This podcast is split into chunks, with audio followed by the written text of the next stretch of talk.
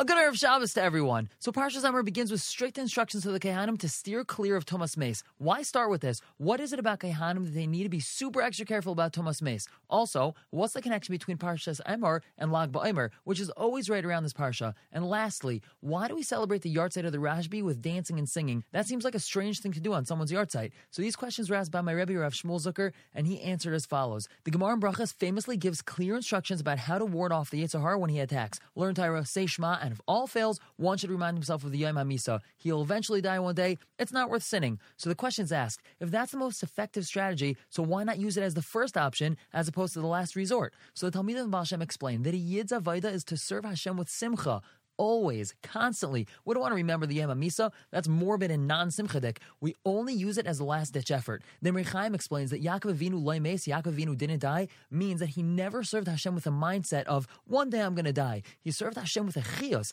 That's why the parsha of his death is called Vayechi, and he lived. In Yiddish we say, he was lebedik, he was alive. The Beis HaMikdash was a place of chayim, life. Karbanis brought chayim to a person because they're in place of that person. Including the nisim in the Beis HaMikdash was that a pregnant woman never miscarried from the strong aromas of the Beis HaMikdash.